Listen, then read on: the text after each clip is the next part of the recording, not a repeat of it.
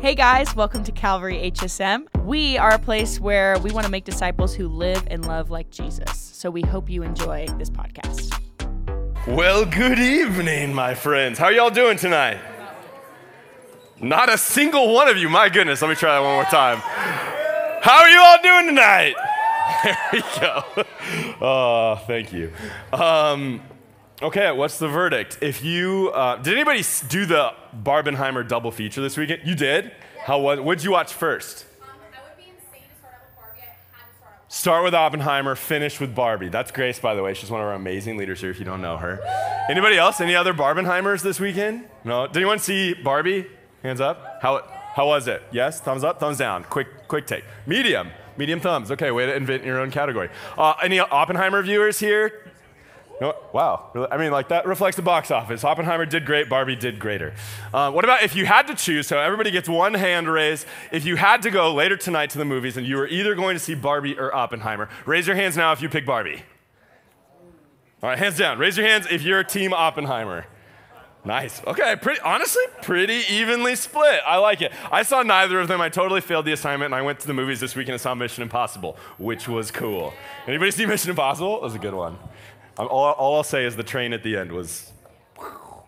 Um, anywho, if I haven't had the pleasure, if I haven't had the privilege of meeting you yet, let me introduce myself. My name is Drew Walton, and I am an assistant director here at HSM. Uh, now, my phrasing is a little different than it normally gets to be. Usually, I would say, "Hello, I'm Drew, and I'm the assistant director." But notice I said I am an assistant director here. I'm going to tie my shoe so I don't trip off the stage and hurt any of you. Um, I made it worse but it's better. Who said fall on me? Joey. Um, now, like I said, I am not the assistant director. I am, or associate director, I should say. I am an associate director because we have a new additional associate director in the house with us. And it's someone that you know, it's someone that you love. Um, and um, they once were uh, year-round intern, and now Sophia, who is leading us here, is officially an associate director here at HSM. So make some noise for Sophia. We are so excited about it. Um, so excited that she is going to be staying with us, that she's bumped up to full time. She has been an absolute blessing to us, and I would wager will continue to be an absolute blessing to us. So we're really excited about that. Give her a hug, give her a high five uh, after the service when you see her. Now, um, we're all friends here. Yes, I can be a little vulnerable. Yeah? Cool. Um, so, what I want to do is I want to be a little vulnerable and I want to share with you something about me, which is that for a lot of my life, I have been a total people pleaser. Any, any other people pleasers in the room? Anybody like, yeah, y'all, look too proud of that. You're like, yes, and I'm great at it. Uh, so recovering people pleaser here, and here's what I mean by that. Now, like some of, like everybody wants people to like them, right? Like for me, I love being liked. Anybody else? Yes and amen. It's like when people are like, great job, or like, I'm impressed with you, or like, you really crushed it in that game, or like, you got on stage and played and it was amazing, or like, you're so funny, or you're just so smart, or we like, like everybody likes the feeling of being liked, right? Like, and I am no exemption. I love the feeling of when people like me. That's kind of just like a normal part of the human experience. And nobody likes being disliked, right? Like that's pretty like common. But for me, I was one of those people who for a lot of my life, it would just like wick, like wick. It would just like weed its way under my skin if someone disliked me, or if I felt like somebody like had a wrong interpretation of me, or uh, maybe even like justly disliked me. Like maybe they like thought something about me that like deep down inside I agreed with, but I was like, you're not allowed to think that about me, right? Uh, and it would drive me crazy. And it would be people who like I didn't even know that well. Like someone would cut me off on the freeway, and I'd be like, that felt personal. That person hates me. I wonder why. And I would think about it for the rest of the day. It would drive me crazy. It would take away my mental peace. It would just like throw me for a loop. Um, and the reality is, is what I was doing, something I was doing, and maybe you'll relate to this if you're in the people pleaser camp, um, is that I was giving people, everybody, equal weight in what their opinions thought, or what their opinions were of me, right? So, like, from the people who know me the best, from my closest friends to like stranger on the street, if someone thought positively of me, I was like, great, I feel like a million bucks. And if somebody had any sort of a negative impression of me, it had equal weight and it could just ruin my day. Now, some of the best advice I've ever been given was someone was talking about that exact thing of like, you should not, it is actually illogical to let everybody's opinion of you have equal weight. So, what was proposed to me is this idea of like, have five people, like, narrow your list down to five people And choose who those are carefully. Like people, they, they should be people who know you really well. They should be people who want what's best for you, people who will call you out if you're being a butthead. Uh, but people who are on your side, who are cheering you on, um, who believe in you and will not lie to you, right? And you narrow it down to those list of five people. And whenever some random person uh, gets under your skin or gets into your head, and you're in that kind of like fight or flight mode where I like I want to defend myself or I like I feel like trash, I'm gonna go back to that list of five people and maybe even reach out to them and be like, hey, this person said this thing about me. What's your take on it? Do you am I being this way? And if they're like, yeah, you are, cut it out. Then that gets to have some weight. I'm like, okay. And if they're like, no, I don't see that, then I'm like, okay, I'm just gonna let that go. I'm gonna let these people's opinions of me matter, and I'm gonna move on with my life. That's just for free before we get into the topic for the day. I don't know why I keep untying my shoelace while talking. It's like a magic trick. Um, but here's the deal: we're in our summer series, um, and it's called. Anybody know the name of the series? Cheat code. It's on the screen behind me. Life hurts, God heals. You agree? Disagree? Do we think it's true? How about the first statement? Life hurts right? Like sometimes I gotta clap, like amen. Sometimes life is amazing, right? Sometimes we reach the highest heights and we feel like we're on cloud nine and we've never been more joyful, never been happier. We uh, experience discovery, we experience newness, we experience triumph, right? And like life can be a beautiful thing. It can be an amazing pursuit. And then at other times, it can be really hard right? Like sometimes life sneaks up on you and it's really painful. Sometimes life sneaks up on you and just sucker punches you and you don't know what to do with it, right? Like life is just a part of life. That's part of the tapestry of the human experience. Sometimes it's great, but sometimes life really hurts. Sometimes it's really brutally difficult, right? And maybe you're in the season of like, life's going great right now. I feel untouchable. And maybe you're here and you're in the season of like, it sucks right now. Um, and here's the reality is that in all of that, in the good seasons, in the bad seasons, um, yes, life hurts at times, but we have a God who meets us in that suffering, who leads us through and out of that suffering, um, and He is a God who heals. And so that's kind of what we're taking the summer to do.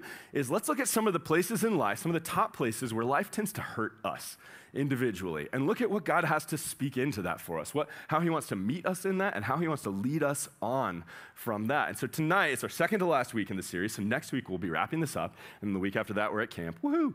Um, which is amazing. But this week, what I want to talk to you guys about, what I want to talk with you guys about, is comparison, right?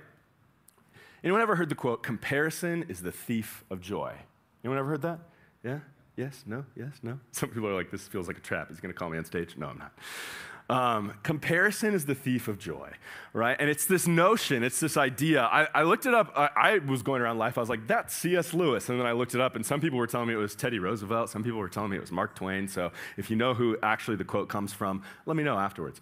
But um, comparison is the thief of joy. Is this acknowledgement or this idea that when we go around kind of measuring ourselves against every other person, weighing ourselves and our value against other people, that usually never brings a net positive into our life, right? Like that usually will drain the enjoyment out of life. It usually will kind of like cut you at, down at your knees and make it difficult or maybe even impossible to move forward. Comparison is the thief of joy. And here's, I just want to let you in on my thought process. I would say, for the most part, I agree with that. Like, like on the surface, as a general statement, I think that's true. But if I can be honest with you guys, I also feel a tension with that right? Like uh, comparison, when I go around and I'm comparing how well I'm doing to other people, or I'm comparing what I have to what someone else has, usually is a net negative in my life. But then at the same time, I, I experience where sometimes comparing, if, if it's done in a healthy way, can bring a net positive to my life, right? Here's what I mean. It's like, like the tension that I hold is that there's a destructive kind of comparison, no doubt, where I'm like measuring myself against other people, uh, against their accomplishments, their achievements, some maybe just intangibles, how they look, uh, how smart they are, how funny they are, right? All those things, how athletic they are. And I can kind of be self destructive in my thinking about that. And that, that can cripple me and make me feel um, less worthy, more um, hopeless, all those things. But at the same time, I recognize in my heart and in my life, there are times when the ability to compare and kind of like weigh and measure uh, against what I see other people doing, how I see other people achieving and conquering and triumphing, sometimes that's, a, that's the thing where I look and it inspires me, right? Like I see it and I'm like, okay, if they can do it, I can do it. And it motivates me to get up and keep going, or it motivates me to work harder. It motivates me to recommit to my goals, right? And so, like, there's kind of this tension that I experience when I think about comparison. Like, yes, I think comparison usually is a net negative, but also there's a kind of comparison that I'm trying to figure out um, that seems to be a positive, and that's what I want to dig into uh, with us tonight. But the reality is, we all struggle with comparison, sometimes in big ways, sometimes in little ways. Uh, but let's talk about the kind of like negative comparison that we all deal with. Let me give you some examples of what that might look like.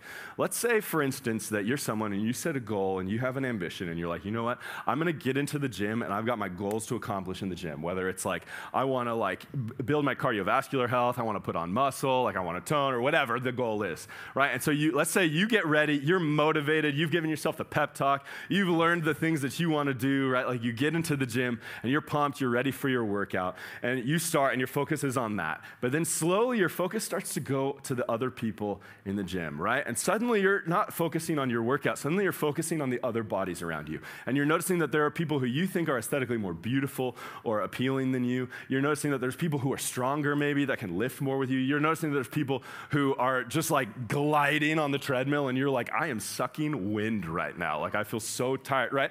And we start to compare, right? We start to look at, well, they have this skill, or they look this way, or they're this strong, right? And we start to give ourselves that back talk, and we start to tear ourselves down. That by the time that you get back to your workout, or maybe you look in the mirror even, you're not feeling motivated anymore. You're not feeling excited. You're not feeling like I can tackle this thing. You're not feeling like the steps I'm going to take are going to get me where I want to go. What you're actually doing is you're starting to resent those people and you're starting to dislike yourself even more. Or maybe you're feeling like, is this even a worthwhile pursuit? Maybe you put in like a half hearted 10 minute workout and then you're just like, I'm out of here, and you leave right? Like that's the kind of comparison that we're talking about that robs us of our joy, that cuts us off at the knees, right? Or maybe for you at school, like maybe you're like, you know what? I've got a goal, I've got an ambition. I'm gonna learn. Like I'm gonna put in the energy, I'm gonna work harder, I'm gonna raise my grades, or I'm gonna like achieve a thing that will help set up my future, right? And so it's like, I'm gonna commit myself to studying, or I'm gonna commit myself to actually doing my homework. That was me, do your homework. I would, would always like, I'd fine on tests, and then I would kind of like do half the homework, and that never went well for me, so do your homework. But, um, Maybe you like commit yourself to working hard, um, to putting in the effort, to get the grades up, um, to get you either to the school you want to go to or to learn so you can speak more intelligently about a thing or whatever, right? And then suddenly you're encountered with somebody who it seems like they're not even working, right? It's like, I studied six hours last night for this test, and they're like, oh, I didn't study. And the papers come back, and you got a C plus, and they got an A plus, right? And it's discouraging. It's like, what? Why is it easy for that person? And I put in so much work, and I didn't get as far as I had hoped I would get, right? And it seems like it's so simple for them, right? Or they just kind of like, they spent 15 minutes and they somehow like mowed through all their homework and it's done. And you're like, I've got four hours worth tonight and I'm so exhausted. I just got back from my practice and I don't know how I'm gonna do that and sleep, right? And it gets discouraging when we start comparing, when we start looking at them versus me. We tell ourselves the story that I'm not enough, I'm not capable, I'm not smart, um, I'm not worthwhile. Or maybe for you it's sports, right? Like maybe you're like, I want that starting position. I'm gonna work hard for it. I'm gonna bust my butt. I'm gonna show up to training. I'm going to put in my own time in the gym or on the field. Like maybe like I'm gonna work with a private coach, like all those things. And then there's those people who are just kind of like natural phenoms, right? And it's just kind of like, it doesn't seem like it's that difficult for them. They're just kind of like step onto the field and they just go, or step onto the court and they just go. And everybody can recognize that they're so gifted. And you're like, I've been working so hard. And is it just like, maybe it's just like a, some people have it and some people don't? Like, should I even put in the effort? And we talk ourselves out of it. We discourage ourselves, right? We cut ourselves off at the knees. Or maybe it's like people in social settings. Maybe you're like trying to build your friend group, or you're like trying to find that significant other, right? And you're like putting in the work. You're like, I gotta like do some laps around this gathering, say what's up to people, or I'm like working on being more confident, like talking to people and not like talking myself out of talking to people. Or maybe it's like, I'm gonna take a risk and try to be funny right now. And you, then all of a sudden there's these people who just kind of like glide through life on clouds, and everybody loves them, and they're super winsome, and they're hilarious, and they've got the cool factor, right? And it's just so easy. And you feel like when they walk in the room, suddenly no attention's on you, and it's all on that person. And you just kind of like left feeling like, well, I feel like I was kind of awkward. I make a, made a joke and it didn't land and all that stuff, right? And we discourage ourselves. We talk ourselves out of trying. We talk ourselves out of risking, right? Or maybe like if we're like if we're gonna go down to the basement of this, maybe you go through life and you feel like there's a favorite in your family and it's not you.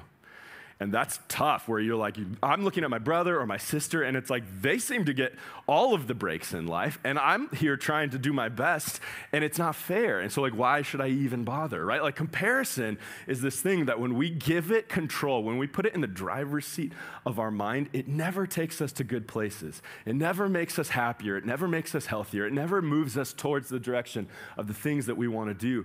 It always discourages us. It's always piling a weight on us that we should not be carrying around with us. And here's the thing if we're really honest, some of us are really mean to ourselves. Like some of you are really mean to yourself in the way that you talk to yourself. And you would never talk to another person that way. But you look at yourself in the mirror in the morning and you are cruel to yourself. And you just criticize everything about you. You, go, you have a list of things that you wish you could change about yourself, things that you don't like about yourself. And you need to stop doing that. It's not good for you. It's not meant for you. Take that and put it away. You're never supposed to hold on to that. Now, on the other end of things, right? So there's like the negative comparison that just like cuts us off at the knees, renders us powerless, renders us hopeless, makes us not even want to try, right? And then on the other end of things, there's also the kind of like, there's a sort of like ex- like a self acceptance that's also paralyzing, right? There's sort of this like hashtag perfectly imperfect. And so I'm just going to eh, fully accept things the way they are. And I'm never going to get up and move towards improving, right? I'm never going to get up and move towards my goals. I just am what I am. I'm perfectly imperfect. And I'm just going to deal with that. And it's going to paralyze me where I am. And I'm not even going to try anymore. Like maybe like deep in my heart, I have a desire to X, Y, or Z, but it's not worth it. I'll probably never get there. And so I'm just going to stop trying. I'm going to like accept myself as perfectly imperfect. And I'm not going to pursue growth at all, right? And both of them are destructive for our lives. Both of them will rob you of your joy. And here's the thing the impulse for us to compare is a totally natural thing. We all do it, right? We all kind of like go through evaluating, like chain of command, social hierarchy. Part of comparison, part of wanting to be liked is this so, sort of like social um, safety net right? And it's just kind of like ingrained into your brain and like the deep parts of it, of this notion of like, I'm safer in the collective tribe, right? And so, like, if I feel a sense of belonging or if people accept me, if they like me, I have more social utility to them, that gives me a feeling of safety, of security. They're not gonna exile me, they're not gonna ostracize me. I'm safe in numbers. I'll have a community that will have my back, that will accept me. We can share resources. All of that is like deep in your like brain basement, right? And on the other end of that, we have this fear built in where, like, okay, well, if people don't accept me, if the tribe, quote unquote, rejects me, well, then I'm out on my own. I'm exposed to the elements. I'm in danger of attack, right? And we carry this around and, like, bring that forward to 2023, and there's a whole uh, kind of cocktail of consequences that come with that right? And so the impulse to compare is totally normal. It's just part of the human thing.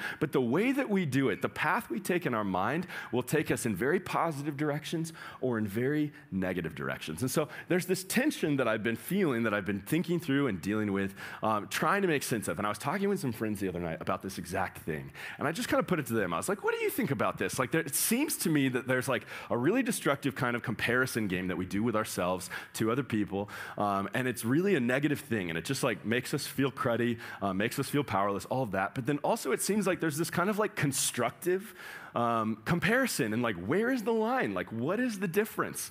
Um, and a buddy of mine responded and he said something. He's also a pastor. He said something that I thought was really interesting. I think might be the core of it. Here's what he said. He said, the, the secret is to compare the process, not the results. Right? Let me say that again. The secret is comparing the process, not the results. Right? And so it, when, when we're comparing, like if I'm comparing, if I have a goal, right? Like if I want to get better at math, math was never my like immediate like A plus subject. I had to work on it.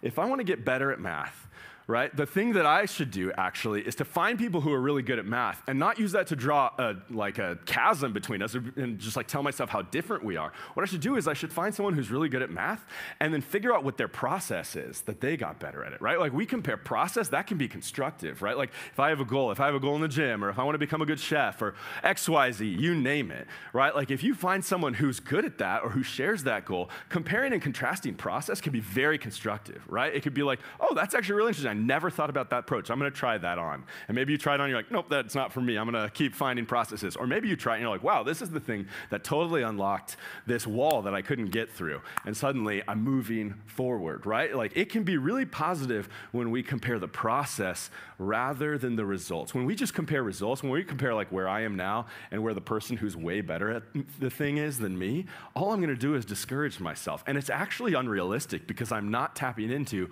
all the work that they put into it or all the things that are in place for them to be great at that thing.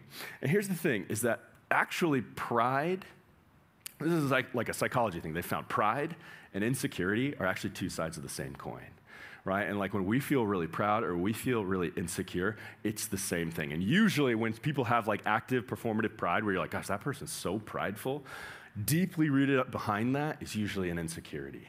A fear of I'm less than, a fear of I'll be found out, a fear of nobody really will love me, so I'll put up this facade. That's usually what is going on. And so, what I want to ask us tonight to think through is okay, First, what does humble and constructive comparison look like? Humble and constructive comparison, what does it look like? And what I want to pose to you is that it looks like learning practices and approaches from people who have the same goals as you. So let's just dive into a few examples. Uh, like we talked about earlier, like if your goal is in the gym, let's say you want, let's say you're someone in the room and you're like, I want to put on 15 pounds of muscle. Anyone is that your goal? You're like 15 by the end of the year, right? You know, it's just like, oh, me. Um, I feel that. I think a lot of dudes are like, yes. Um, but let's say your goal is to put on 15 pounds of muscle, right? If your approach is, I cannot compare to anyone, comparison is bad, so I'm just gonna put on blinders and earplugs to what anyone else is doing, but I'm gonna get in there and I'm gonna achieve my goal and gain the muscle. I, I mean, perhaps, but you're probably to make it really hard on yourself, right? Like, there's a lot of information out there, right? Like, you could learn approaches, timing, like, learn about like your different like splits, right? Like back bis, chest tris. Anyone? Uh, whenever guys are like, I, I came from the gym, I'm always like, what's your split? And it's always fun to hear uh, what they're talking about. But maybe even like something like form, right? Like maybe you're going, you're like, I can't compare. I'm not going to look at anybody else, and your form is garbage, and you just end up hurting yourself right? Like that's where constructive comparison can be helpful to say, hey, do you know what? Actually, I'm kind of looking at what you're doing. It seems a little different than what I'm doing. Can you help me think through this, right? Like, can you help me understand what's happening here? Or maybe for you, it's studying, right? Like maybe your goal is like, I want to get way better at school at academics. I want to do better on tests. I want to raise my grades, right? Like constructive comparison can look a lot like, okay, I'm going to talk to the people who are excelling in this class, who are doing really well on the test, and I want to figure out what their study methods are. I want to figure out like, are you doing the like study right before bed so you like learn it in your sleep? Anybody ever try that? I always tried that. It didn't really work for me. Uh, but apparently you like retain more, like your brain keeps learning it over sleep. Or I used to do the like drink peppermint tea or chew peppermint gum. Apparently peppermint's good for your focus. Anyone? Wow, I could teach a seminar on like hokey, probably made up study things. Um, but maybe you talk to somebody and you figure out, oh, actually, there's a note card system that they've been doing that actually works great for me, and I'm going to use that moving forward. Constructive, right? Like maybe you want to build your own business, and rather than just kind of like going through and then being like, whoops, I committed tax fraud, didn't know that was a thing, right? Like maybe you find people who can coach you through the process, right? What we're talking about is like mentorship, really. Like the process of like mentor mentee, kind of at its essence essence is like a loving compare and contrast, right? Like, here's my situation. Does it compare to anything from your experience? You've lived more life than me, right? How does it compare? How does it contrast? What did you do that blew up in your face that I can learn from? What did you do that went great for you that I can learn from, right? Like, compare and contrast can be a really helpful thing.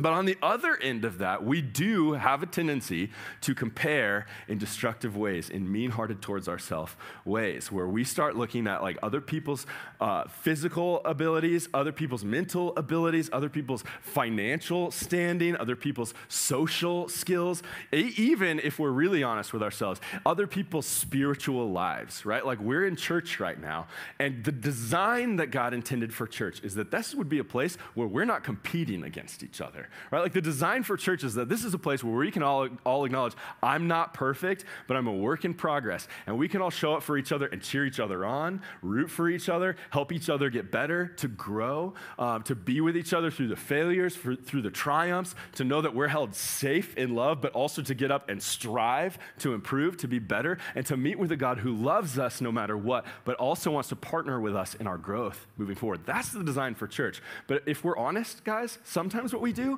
is we throw all that out and we show up and we're like, gosh, that person's way better than me gosh, that person seems to love reading the Bible, and it kind of feels like a chore for me. And like, am I allowed to talk about that? Uh, I don't know if I am. So I'm just going to like pretend that I love reading the Bible, but I haven't read my Bible in six months, right? Or like that person seems like when they pray, it seems like they're hearing from God, and I don't feel like I'm hearing from God, and I kind of like fumble through, and are there like special words I'm supposed to do, and I don't know. Or like I have been trying to get this sin behavior out of my life for the last eight months, and it's reoccurred every week for the last eight months, and I don't feel like I'm gaining ground. And then these people over here seem like they just don't struggle at all, and they're just kind of like skipping around with harps, like little angels, and they're doing great, right? Like we compare ourselves to other people. And let me tell you, that is nothing but destructive to you and your growth, and that's nothing but destructive to us and our community. That's not the heart of God, and that's not the heart of what it looks like to be in a church community. So we can just let that go. So then the question is when we get into these sort of mental spirals, when we get into this place where it's destructive comparison, where suddenly I'm looking at where someone else is and what they have, whether it's their gifting, their skills, their accomplishment, just like the good things that like grace their lives, like they get a big win and it's kind of like, well, what about me? Right? Like when we're in that comparison mode, what are the practices that we can adapt to help us to get out of them? That's what I want to look at with the rest of our time together tonight. So here's the first thing that I want to pose to you guys. The first thing is this when you get into that comparison spiral where suddenly you start talking bad to yourself about yourself, you start feeling less than, you start feeling powerless, you start feeling like it's not even worth trying, the first thing that you should do is to remember that God made you to be you. He didn't make you to be someone else. He wasn't like, oh gosh, I made Zach, but I really wanted another Joey. Whoops, like why can't like God didn't doesn't make us that way, right? Like we've already got a Joey and he's great at being Joey. There's no one better at being Joey than the Joey that we have, right? And so it would be foolish for any of us to try to be Joey because God made Joey to be Joey and God made you to be you, right? And so when we get in that comparison spiral, we have to remind ourselves, we have to teach ourselves, we have to tell ourselves, and we have to remember that God made me to be me right? So here's what that might look like in practice. Here's what that might be. I'm going to take a sip of water real quick because I'm getting heated up. Because I care. So, God made you to be you. What are some practical things that that looks like? The first is this I might ruffle some feathers. You have the body that God gave you with all of its specific advantages and with all of its limitations right? Like God didn't like whoops you when he was designing you. He created you to have specific advantages, things that you're naturally good at, naturally gifted at, that not everybody else is naturally good and gifted at. He made you with a special design. And he made you with specific limitations too. And I think that's where we really bristle with them. We get really frustrated because we look at other people's gifting and we compare it to our limitations and we're like, what the heck, God? Do you hate me? Like, what is this all about? But God designed you deliberately, He designed you with purpose on purpose. In Psalm 139, it says this David's talking to the Lord, and he says, For you created my inmost being. You knit me together in my mother's womb. And so I praise you because I'm fearfully and wonderfully made. Your works are wonderful, and I know that full well right? Like you are in the body that God puts you in deliberately with all of its specific advantages and with all of its specific limitations right? And so when you look at someone who's got like some sort of ability that you physically wish you had, or some sort of characteristic that you wish you had, and you start to play that mental game where it's like, this isn't fair, I don't like this, that person's better than me, I'm garbage, right? When you start doing that, remember that God made you to be you and that He puts you right where He wanted you. The next thing that that means is that you were born in the time and in the place that God determined. That wasn't like a whoops. Like sometimes you'll hear people be like, oh, you're an old soul, right? Or like, oh, you should have been born 60 years ago, right? Or maybe you feel like out of place. Maybe you're kind of like, I'm interested in different, you're like, I like old vinyl records and like fashion from the 40s, and I feel like so out of place in 19, or in 19, in 2023, right? maybe I'm out of place.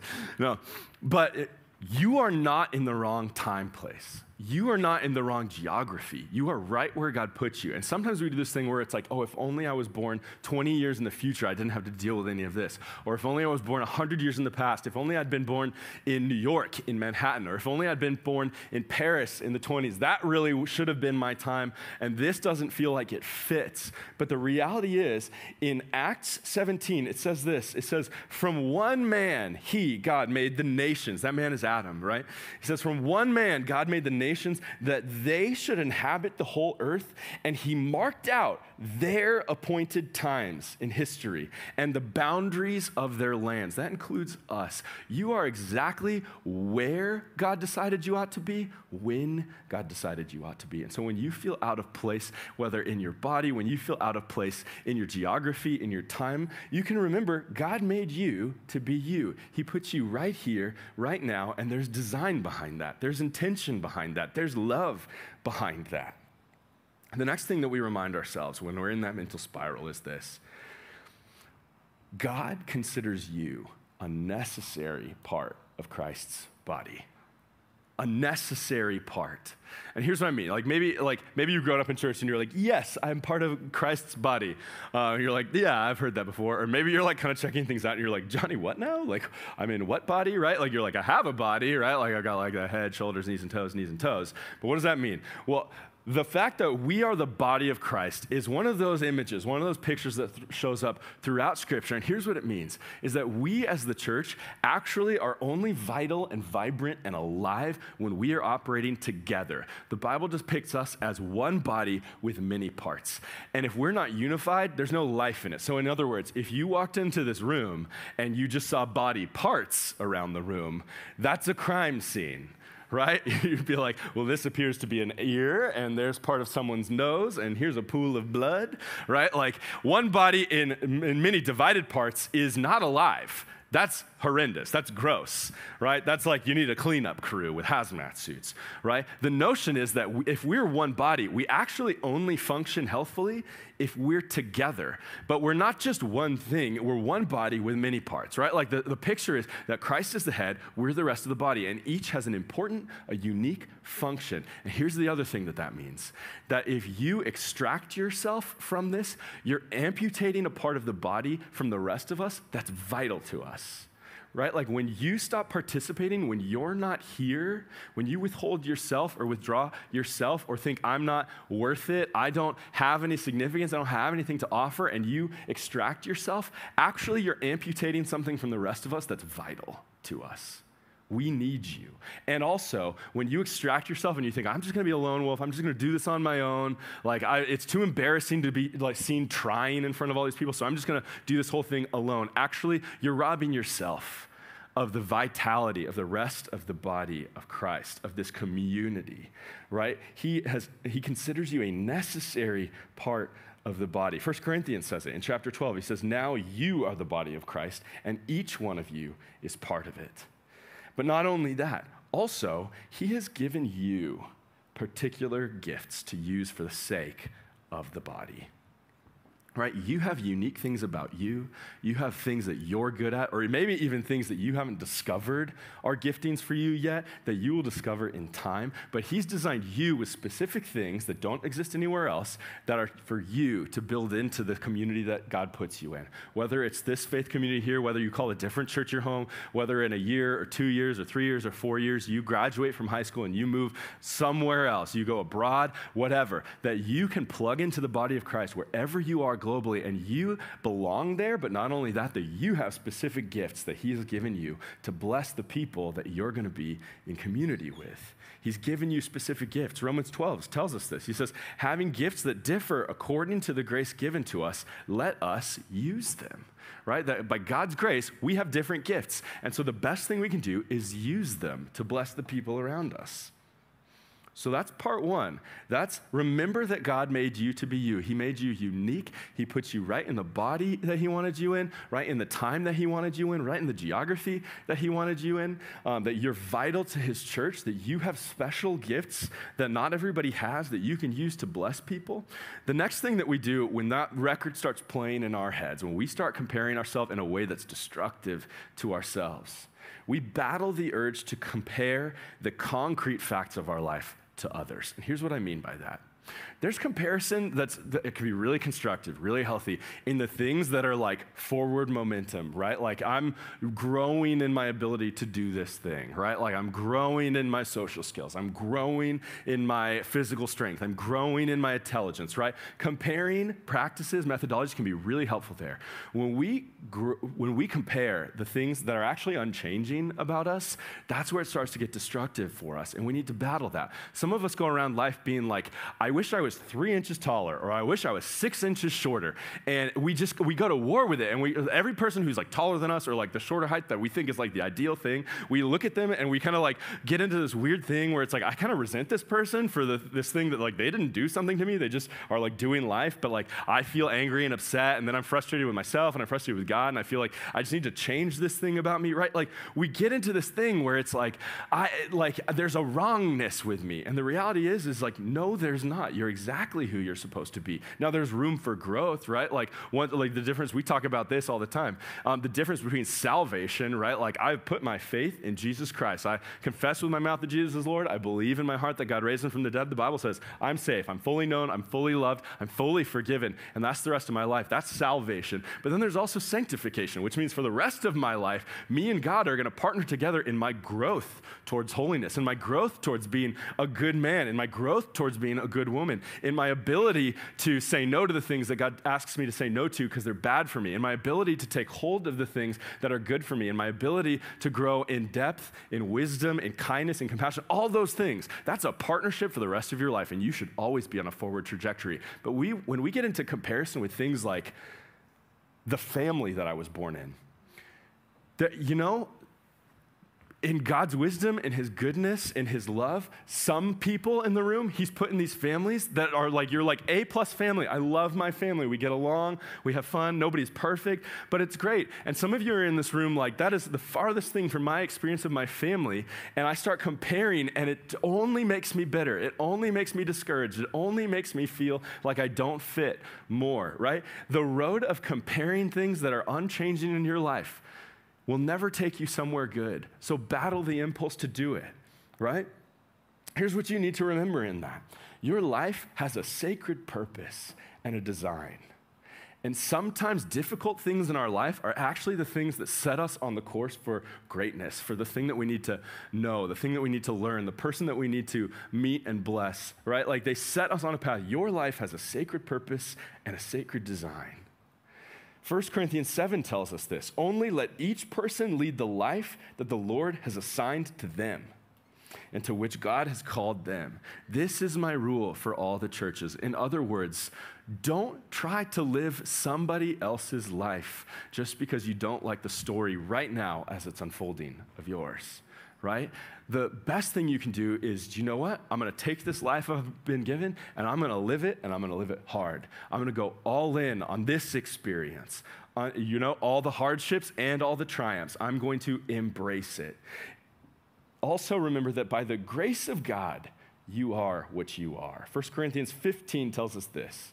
It says, But by the grace of God, I am what I am, and his grace towards me was not in vain. On the contrary, I worked harder than any of them, though it was not I, but the grace of God that was within me. And some of us need to wake up every morning and look ourselves in the mirror and remind ourselves, I am what I am by the grace of God. I have, I, I am physically the way that I am. I'm in the circumstances that I'm in. I'm in the geography that I'm in. I'm in the financial situation that I'm in. I'm in the either like secure feeling about the future or the uncertain feeling about the future uh, by the grace of God that God has graced me to be here right now, and He's got the strength, He's got the love, the compassion, and the ability to carry me through it. But I am right here right now with all of the, tr- the amazing things about me and all of the things that I don't like about me. I'm right here right now by the grace of God. That that's actually a loving gesture from God that He's put me right here right now, and He journeys with me we need to remind ourselves that we are where we are by the grace of God. But not only that, right? It says, by the grace of God, I am what I am. But he also says, I worked harder than any of them. In other words, I took the hand I was dealt, right? Like I played the cards that I was dealt and I did everything I could with them, right? I didn't just look at the hand and be like, this sucks, and then fold and get out of the game, right? He says, I worked harder. I took what God put me into, I took who God made me, and I did everything that I could. I worked hard with it. I strived to grow. I strived to bless people. I strived to take hold of love, of passion, of purpose, all of those things. I didn't fold because I didn't like the hand. I took all of it, the things that I like and the things that were uncomfortable for me, and I played my heart out. That's what we do because we have a sacred purpose and design. But also, not only that, we have to remind ourselves that other people have a sacred purpose and design. And they are what they are by the grace of God. And so when you look at someone that you perceive as like superior to you, whether that's an attitude that they have or whether that's just like something you're observing, when you see someone and you're like, wow, that person is so much more attractive. And I look in the mirror and I don't like what I see, but they, like, why do they get all the luck? Why did they get genetically blessed, right? That person is that way by the grace of God that for whatever reason, God chose to put them in that body. When you look at that person and you think that person is so smart and it doesn't seem like they even have to work, and I'm just here slaving away, first of all, we have to remind ourselves that we don't always know the full story of everybody else, but we have to remind ourselves that they have purpose and design, and God has made them who they are. He's put them in the time, in the place, in the body, with the gifting and the skills by His grace. And so it would be foolish for us to grow resentment in our heart towards them because that's just the way that God made them, right? We cheer people on. We acknowledge that everybody has certain giftings, certain blessings, and also certain limitations. Everybody. No one is exempt from that. And the third thing that we do when we get in that mind spiral of comparison is that we embrace healthy comparison. Comparing people's processes and practices can make us better.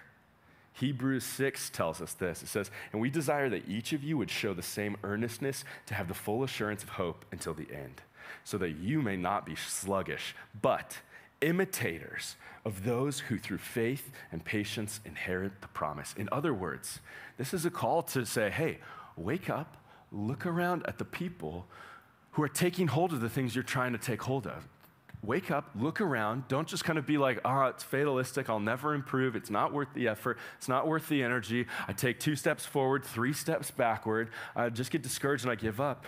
It actually says, no, wake up, look around, don't be sluggish, be imitators of the people who are doing it, right? That we can come to a place like this, get together and say, hey, do you know what? We're all progressing and regressing and progressing some more, and we're all working this out together. And so I can go to the people who are a little bit further ahead of me. I can look at the people who are in a season of just like blessing and favor and say, hey, how are you approaching this? What are the things you're doing? Are you meeting with God in the mornings or the evenings? Or like, how is this working for you? That we would fix our eyes on Jesus, but that we would would also find the people who have the same goals and be imitators with each other so that we can move forward together. The fourth thing that we do in, when we're in that spiral is we, at all costs, avoid pridefulness. Because here's what a prideful posture is a prideful posture in our heart is this I want glory for myself, and I see other people's success as a threat to my self glory right? And so we can never celebrate with people when they succeed, whether or not it has anything to do with us, because what I'm after when I'm in pridefulness is I'm after my own self glory, and I see other victories as a threat to that. And that is not how God designed us to see the people He created. When pride rules you, when it gets in the driver's seat, comparison, jealousy, and selfish ambition are the result. That's where it takes you. James 3 tells us, it says, For where jealousy and selfish ambition exist, there will be disorder and every vile practice. When we get into this like self glory, like I want all the praise, I want the victory, I want the accolades, I want everyone to be impressed with me above all else, above all others, right? That never takes us to a good place. Right? That's never taken me anywhere I wanted to be. That's never gotten any of the things for me that I wanted in the depths of my heart. And so here's the question How do we do? Like, what do we do in the moment to combat harmful comparisons. Do you know, I'm going to invite the band. Band, if you want to come up and start setting up, you can do that. Here's the first thing that you do to fight comparisons name the specific craving that you're feeling. When you're in that, when you're in like fight or flight mode, when you start looking at someone else and you start talking bad to yourself about your about you, here's what's going on. Is that's not just like a general dissatisfaction. That's not just like a, I feel broadly discouraged, right? Like that might be it on its surface, but the invitation to name that craving is pop the hood and look deeper because there's something specific going on there. It's like I feel under threat because I want this specific person to see me this way. And it feels like they're not. And that really feels threatening to me. Like to be able to name it, to actually dig in, because sometimes we just think like, I feel bad and it's mysterious and I don't know why. And actually, what we need to do is put on our hard hats and start excavating to get to the bottom of it so that I can name it and say, like, okay, what's the thing that feels like it's being zapped in me right now? What's the thing that's like, I actually deep down inside have this desire of like what, how people will perceive me or how I will connect to other people or how I will perform, all those things. I have this deep desire, and it's specific right now how it feels threatened. And it we need to be able to answer for ourselves what is the specific thing that this is flaring up for me? The next thing we do is this we repent. We repent from undervaluing the way that God made us right? Because sometimes when we get into comparison, what happens is we think, oh, that person is so much stronger than me. They've got the bigger muscles than me, and I'm over here, and I'm feeling weird, and I'm feeling scrawny. And really, this is a, a disgruntledness that I have with God, where it's like, what the heck, God? Why'd you make them that way and me that way? I feel dissatisfied. Or when we look at the person who it's like, well, they have all the money, right? Like they have all this freedom and they can do all of these things. And I grew up in this situation. And I so what the heck, God? Do you love them more? Do you not love me? And we undervalue the way that God designed us.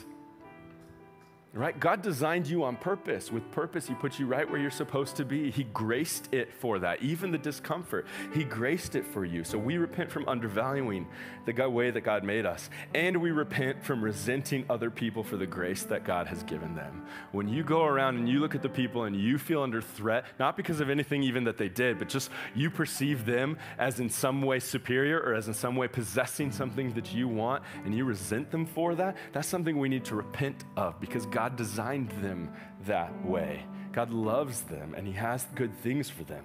And the final thing that we do when we feel under threat is that we feed our souls with the promises of God. You have to go back to the well and remind yourself that God made you on purpose, with purpose. Get back into the Word of God and remember the promises. Remember the things that He said about you that you're fearfully and wonderfully made, that He knows you. He knows every hair on your head, that He bought you with His blood if you'll have Him, that He loves you that much. We feed our souls with the promises of God. And that prideful comparison, that brokenness cannot stand against that. So here's what I want us to do is we're going to close and we're going to have a time of worship and I want to invite you to talk about these things with God. Whether that's that you need to go to the prayer wall and write out a prayer or you need to go to the back and get on your knees or you need to get to the front and get on your knees or if you need to be like hands in the air going all in or if you need to grab someone and pray with them. You, I mean, you know better than I do what the, this next few minutes of your life are supposed to be. But I want to encourage you and invite you to take hold of it. Don't shy away from it. Don't resist it. Um, be present here with us and with God. So I'm going to pray, and I'm, then I'm going to invite you up to the stage to uh, worship with us, um, and we'll do some business with the Lord. Sound good? All right. Jesus, thank you so much that you made each one of us, every single person here, deliberately. Um, God, that you love them, and it's your grace in each of their lives that they're here right now. It's your grace in each of their lives, your love, your unmerited favor, that they are exactly who they are. God, that there's room for growth, for progress, for striving, for um, achievement, for taking hold of new adventures, all of that. But God, that um, the, the baseline of who you made each of them to be isn't something to be hated, to be resented, to be insecure about. God, that that you did it deliberately, and that means that we should celebrate it because you don't make mistakes. You just don't. And so, God, would you help us to love each other well? God, would you help us to remind our brothers and sisters of how great they are um, when they don't feel it, when they can't see it, when they don't believe it? Um, and God, would you help us to remember and to preach this to ourselves, God, to encourage ourselves when we are the ones discouraging ourselves, that we could put a line in the sand and say, No, these thoughts don't get to dominate me. These, uh, these thoughts don't win. Um, you have the final word, God. And so would you have the final word in us? We love you, God, and we thank you, and we pray in Jesus' name. Amen. Thanks so much for joining us here on the Calvary HSM podcast. We would love if you could connect with us on social media using the handle at Calvary HSM 805 on Instagram or going to our website, calvarywestlake.org slash HSM. We always have fun things going on and we want you to be a